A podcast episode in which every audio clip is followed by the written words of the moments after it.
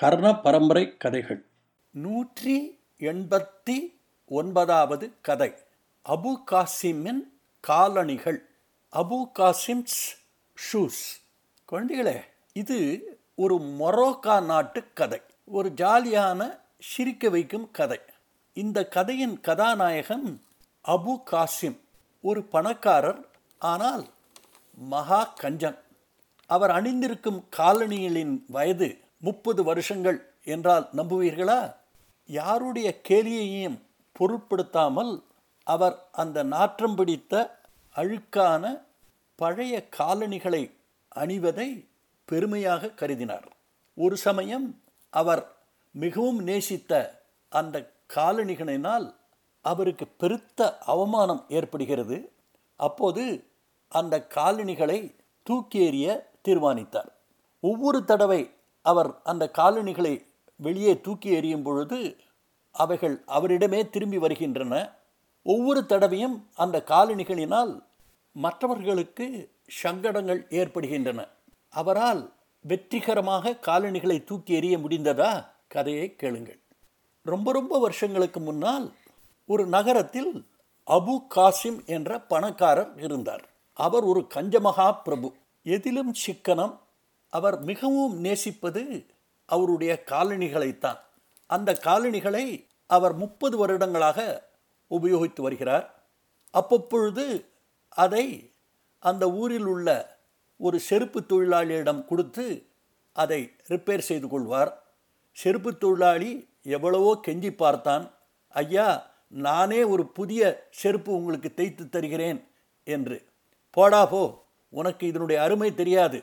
இது என்னுடைய கால்களை வெயில் காலத்தில் குளுமையாக வைத்திருக்கிறது. மழை காலத்தில் என்னுடைய கால்கள் நனையாமல் உலர்ந்த நிலையில் வைத்திருக்கிறது. எக்காரணத்தை கொண்டும் இதை நான் தூக்கி எறிய மாட்டேன் என்பார். ஆனால் அந்த ஊர் மக்கள் அவர் அணியும் பழைய அழுக்கான நாற்றம் பிடித்த காலணிகளை பார்த்து கேலி செய்தார்கள். ஒருவர் சொல்வார் அபு இந்த நாட்டுக்கே நீ ஒரு அவமானம் என்பார். இன்னொருவர் சொல்வார் வெட்கம் இதை அணிவதை பார்த்தால் தூக்கு போட்டு சாகலாம் என்பார். குழந்தைகள் அவரை கேலி செய்து கொண்டே இருந்தன. அபு காசிம் எந்த கேலி நக்கலையும் பொருட்படுத்தியதே இல்லை. ஒரு நாள் அபு காசிம் அந்த ஊரில் உள்ள ஹெல்த் கிளப்புக்கு சென்றார். அந்த கிளப்பில் உள்ள சவுனா ரூமுக்கு ஸ்டீம் ரூம் செல்வதற்காக வேண்டி தன் காலணிகளை வெளியே கழற்றிவிட்டு உடைகளை களைய உள்ளே போனார். அப்பொழுது அங்கே வந்த அவருடைய பக்கத்து வீட்டுக்காரர் செருப்புகளை பார்த்தவுடன் காசிம் எனக்கு ஒரு சந்தர்ப்பம் கொடு. நான் உனக்கு ஒரு புதிய செருப்பு வாங்கி தருகிறேன் என்றார்.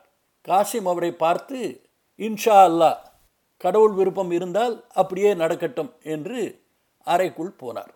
அதே சமயத்தில் அந்த ஊர் நீதிபதியும் இன்னொரு சவுனா அறைக்குள் போனார். கொஞ்ச நேரத்திற்கு பிறகு காசிம் வெளியே வந்தார். தன்னுடைய காலணிகளை தேடினார்.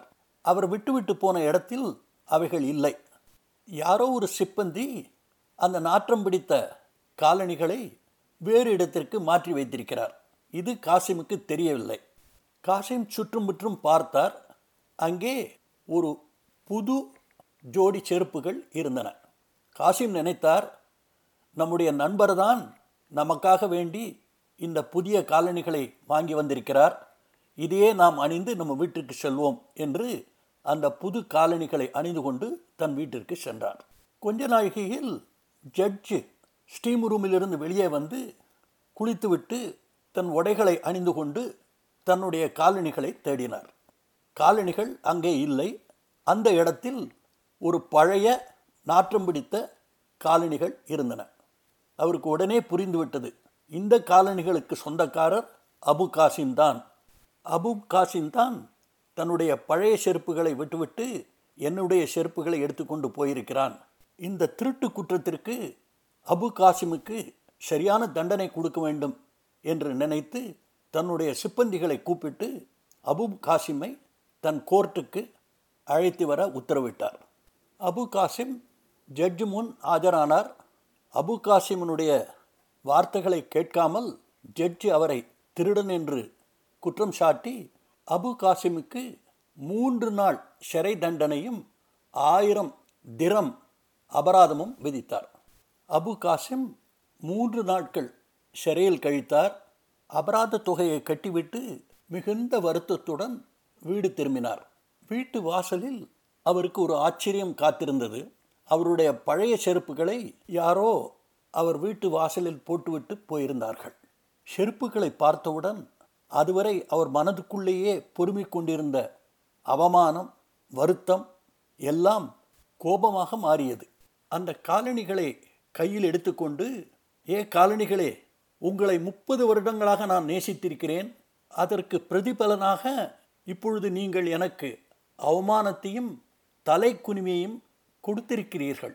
இனிமே உங்களுக்கு இங்கே இடமில்லை என்று கோபத்துடன் அந்த காலணிகளை ஊர் பக்கத்தில் ஓடும் நதியில் தூக்கி எறிந்தார். நம்மை பிடித்த சனியன் ஒழிந்தது என்ற திருப்தியில் அன்றைய பொழுதை கழித்தார். மறுநாள் மீனவர்கள் அந்த நதியில் மீன் பிடிக்க சென்றார்கள். அவர்கள் தங்கள் வலைகளை வீசியவுடன் மீன்களோடு ஒரு ஜோடி காலணிகளும் வந்தன.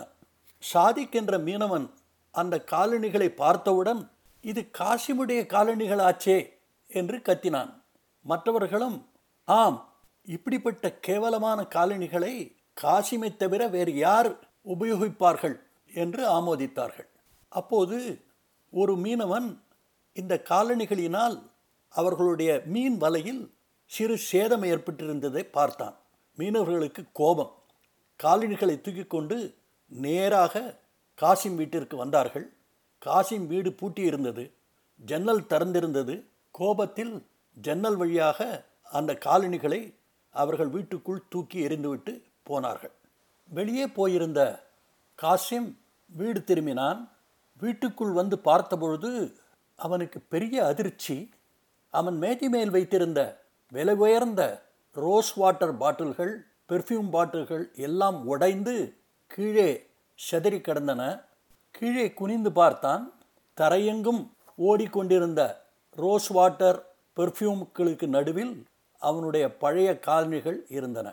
தன் விலை உயர்ந்த பொருட்களை உடைத்து தனக்கு நஷ்டத்தை ஏற்படுத்திய காலணிகளை பார்த்து கோபப்பட்டு அவைகளை தூக்கி கொண்டு வீட்டின் மிற்றத்துக்கு சென்று அங்கே ஒரு நெருப்பை மூட்டினான். காலணிகளை நெருப்பில் போட்டு காலணிகளே ஒழிந்து போங்கள். என்று கத்தினார். முழுவதுமாக தண்ணீரில் ஊறி போயிருந்த அந்த காலணிகளை நெருப்பு ஒன்றும் செய்ய முடியவில்லை. அங்கே வந்ததெல்லாம் படபடவென்று சத்தமும் புகையும் தான். காசிம் ஒரு முடிவுக்கு வந்தார். முதலில் இந்த செருப்புகளை காய வைப்போம். அதற்கு பிறகு அவைகளை என்ன செய்வது என்பதை பற்றி யோசிக்கலாம் என்று அந்த காலணிகளை தன்னுடைய உயரமான ஜன்னல் விளிம்பில் காய வைத்தார். அந்த சமயம் பக்கத்து வீட்டு நாய் ஜன்னல் ஓரத்தில் இருந்த காலணிகளை தன் வாயில் கவ்விக்கொண்டு அங்கும் இங்குக்குமாக ஓட ஆரம்பித்தது. அது ஓடிய வேகத்தில் காலணிகள் நாயின் வாயிலிருந்து நழுவி கீழே விழுந்தது. அந்த சமயம் பார்த்து காய்கறிகள் விற்கும் ஃபாத்திமா காய்கறி கூடைகளை சுமந்து கொண்டு தெருவில் நடந்து கொண்டிருந்தாள்.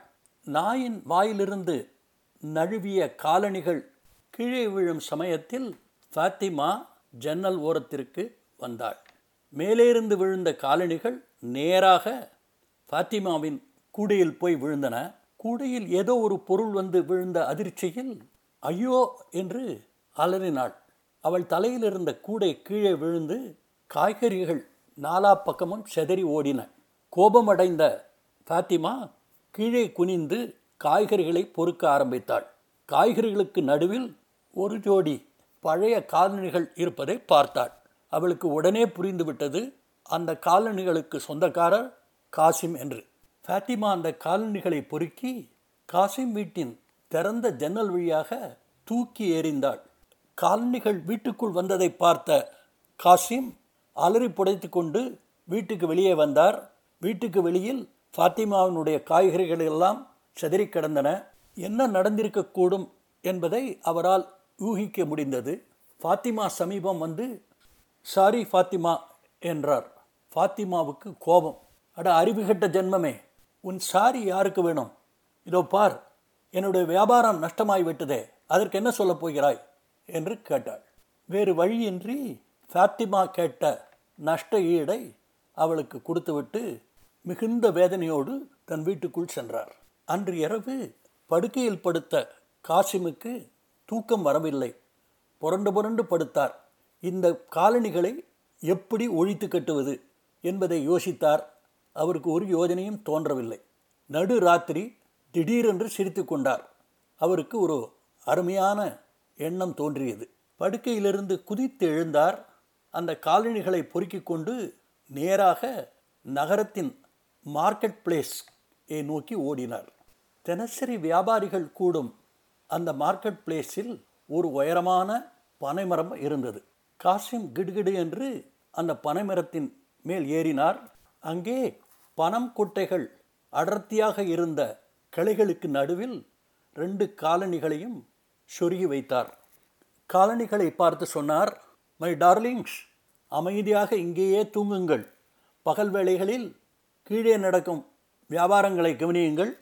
இரவு நேரத்தில் அருமையான காற்றில் சுகமாக தூங்குங்கள் என்று சொல்லிவிட்டு கீழே இறங்கி தன் வீட்டிற்கு திரும்பினார். மறுநாள் காலை மார்க்கெட் பிளேஸ் களை கட்ட ஆரம்பித்தது. வியாபாரிகள் ஒருவர் ஒருவராக வர ஆரம்பித்தார்கள். ஃபாத்திமா தன்னுடைய காய்கறி கூடைகளோடு வந்தாள். சாதிக் தான் முந்தின நாள் பிடித்த மீன்களை எடுத்து கொண்டு வந்தான். பேக்கர் ஹசான் வியாபாரி அப்துல் மற்றும் சிலர் தங்களுடைய வணிகப் பொருள்களோடு அங்கே வந்தார்கள். கடைசியாக ஒமார் தன்னுடைய டாங்கியுடன் வந்தான். டாங்கியின் முதுகில் பழுத்த பெரிய வாட்டர்மெலன்களை வைத்திருந்தான். டாங்கியோடு அவன் நேராக பனைமரத்திற்கு அடியில் நின்று கொண்டான்.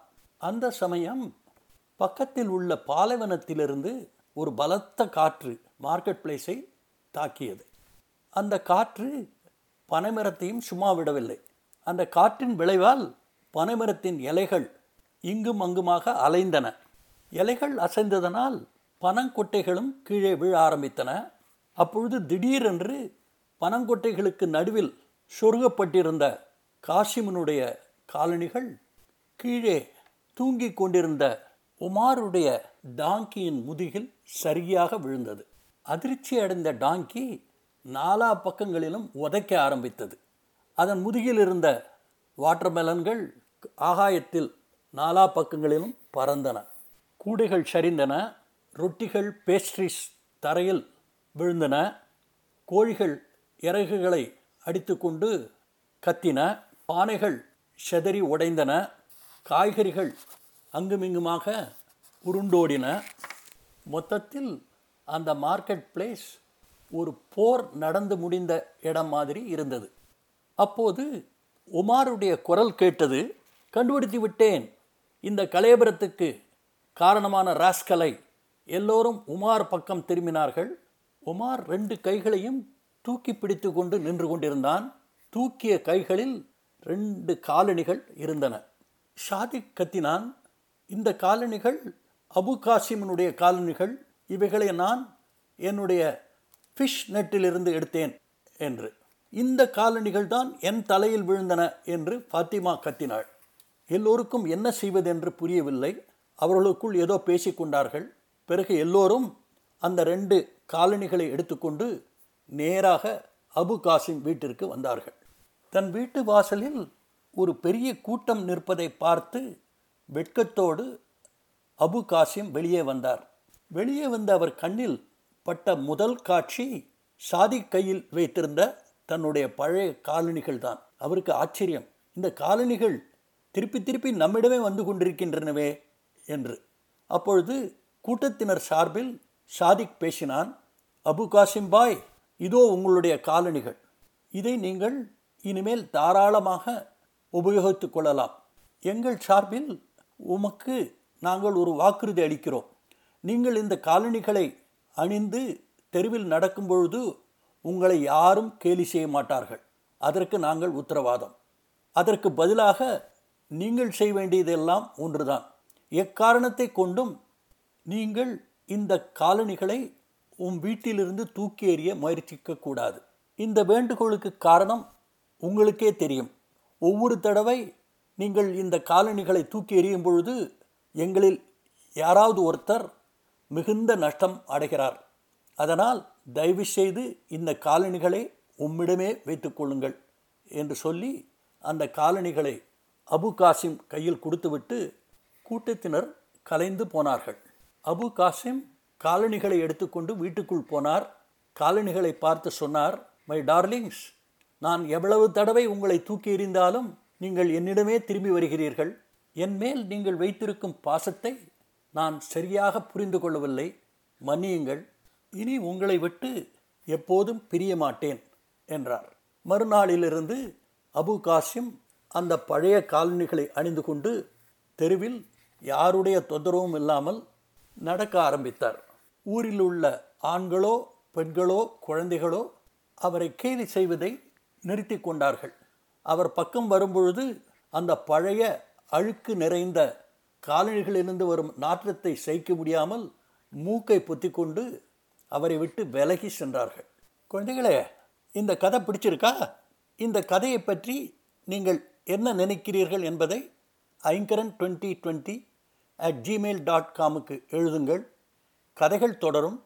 அதுவரை அன்புடன் உங்கள் ஐங்கரன்.